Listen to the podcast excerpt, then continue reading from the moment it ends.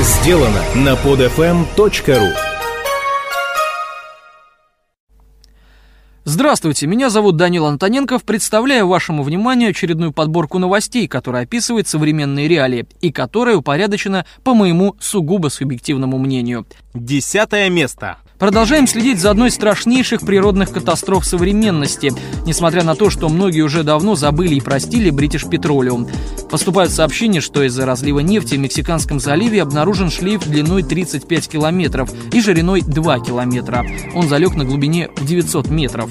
Ученые предполагают, что бактерии будут разлагать углеводороды, но они этого не делают или делают очень медленно, а, к сожалению, еще не придумали наноплетку, чтобы их подгонять.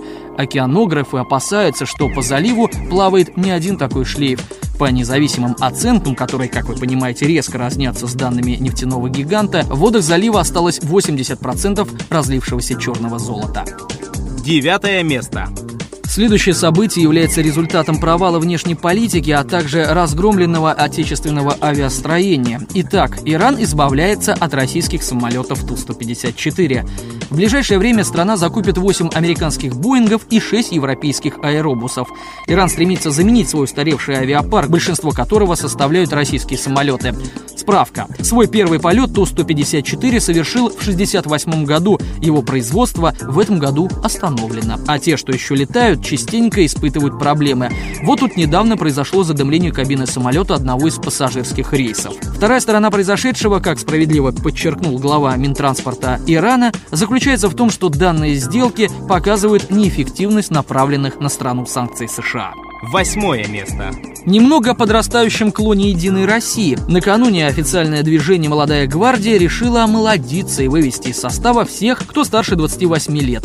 Однако существует и другая версия причин. Интернет-сообщество и журналисты уверены в том, что массовые отставки вызвал провал пиар-акции во время пожаров. В одном из регионов юные единороссы опозорились с фотошопом. Одежда у ребят, усиленно тушивших пожары, чистая, а вокруг них сухие листья. Трава и деревья вообще не тронутые огнем. Впрочем, чистка — это только страшное слово на самом же деле. Например, один из лидеров молодой гвардии, 33-летний Руслан Гатаров, который покинет организацию в октябре, уже с апреля греется в Совете Федерации, став его членом. В целом же неоперившиеся единороссы трудятся не покладая рук, они всегда устраивают спонтанные акции в нужном месте, чтобы застолбить место, не дать оппозиции провести свои. Вспомним хотя бы постоянные акции 31 числа на Триумфальной. К слову, площадь сейчас бодро закрывают на мега-ремонт, ведь скоро конец августа, а в августе, как мы все помним, 31 день. Седьмое место. В прессе появились различные наблюдения экспертов о том, что банки активно снижают ставки по вкладам, поэтому эту тему пропустить не представляется возможным. Аналитики говорят, что у банков нет стимула бороться за клиента. Люди не видят альтернатив и продолжают приносить им деньги. В пользу банков работает и низкая ставка рефинансирования, по которой финансовые магнаты могут взять в долг у Центробанка. Аналитики отмечают, что 2009 год стал первым и, видимо, последним годом в российской истории, когда ставка по депозитам превысила уровень инфляции. Сейчас в России ситуация такая. Банки готовы платить клиентам от 1 до 6%, но сами предлагают дешевые средства бизнесу совсем по другой стоимости. Со всеми сборами набегает 40-70%. Шестое место. Следующая новость из демократической, человеколюбивой страны. Американец получил 20 лет тюрьмы за письма с угрозами в адрес Обамы. На судебном процессе 63-летний калифорниец признал свою вину. Помимо главы государства, подозрительные письма с безвредным порошком были отправлены в филиал управления соцобеспечения в нескольких городах. Совершив злостное хулиганство, Тимоти Клауд получил срок как за преднамеренное убийство. Надо полагать, Сталин переворачивается и нервно раскуривает свою трубку. Пятое место. Акционерная финансовая корпорация «Система» и «Роснано» призывают Путина поставить барьер импорту микрочипов. Особо приближенный к императору Чубаси Евтушенко достраивают фабрику по производству микрочипов и таким нехитрым образом просят обеспечить рынок для своих товаров. И дело-то хорошее, развитие отечественных инноваций. Только вот стоит упомянуть, что так называемые инновации – это прошлый век.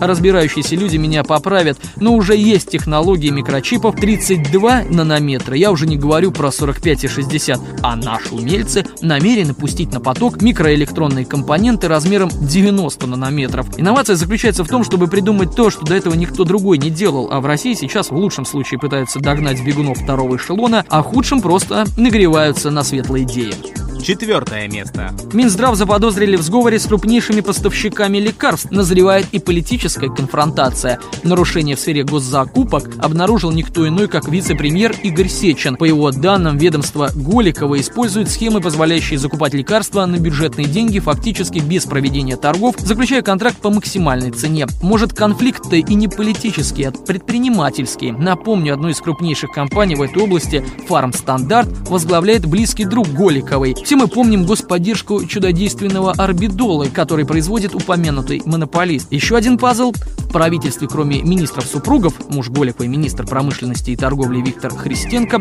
трудится еще и тесть, и зять. Третье место. В прессе начала всплывать скандальная информация различной давности о том, что родителям из армии присылают детей в закрытых гробах с надписью «Не вскрывать», после открытия которых обнаруживается, что у солдат нет внутренних органов. Родственники предполагают, что они отправляются на продажу в соседний Китай. И вот Алма Бухарбаева вместе с другими такими родителями организовали митинг, где обвинили в убийствах Путина и местного губернатора Полежаева. Сначала сообщалось, что областная прокуратура завела уголовное дело на не в меру активную женщину по новой популярной 282 статье об экстремизме. Затем губернатор открестился и попросил суд публично принять за ложь слова женщины об убийстве. Как вы уже догадались, победил в суде Полежаев. Однако правозащитники встали на сторону матери. Губернатор является председателем призывной комиссии и председателем Совета безопасности Омской области, а значит, несет ответственность за гибель солдат. Второе место. Почта России может перейти в частные руки уже в первом квартале 2012 года. Есть основания полагать, что приватизацию госпредприятия инициировали властно-финансовые круги после того, как на его базе было решено создать перспективный почтовый банк. Он, к слову, будет использовать развитую инфраструктуру, которая объединяет на минуточку 42 тысячи отделений по всей стране. Стоимость будущего банка оценивается в 10 миллиардов долларов.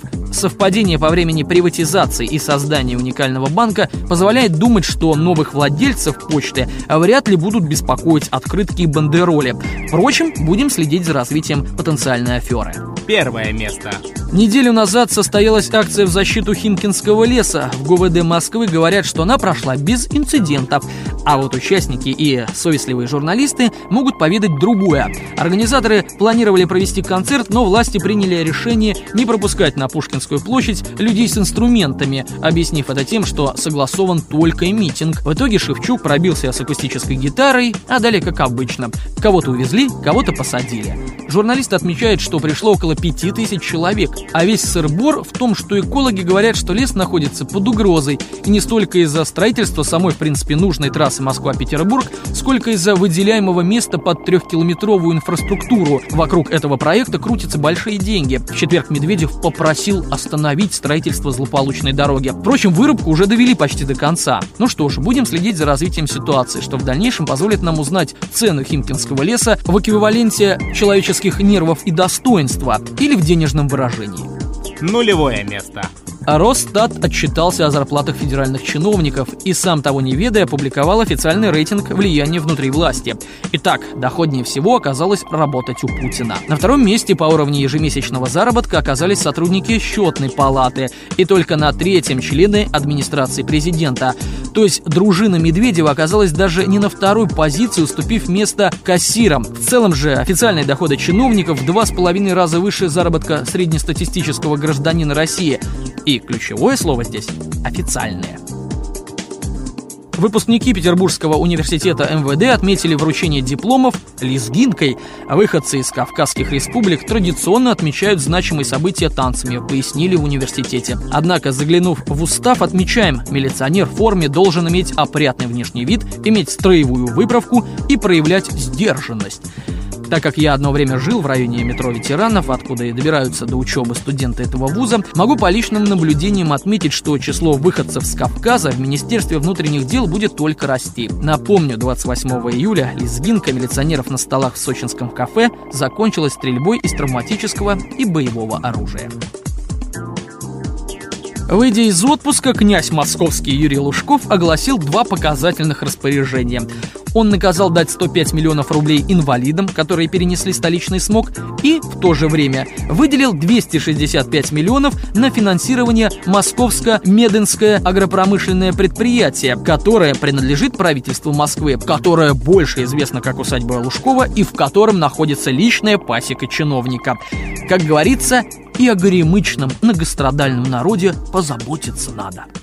С вами был Данил Антоненков. Еще несколько пазлов мы с вами поместили в огромнейшую мозаику действительности. До следующей недели. Скачать другие выпуски этой программы и оставить комментарии вы можете на podfm.ru.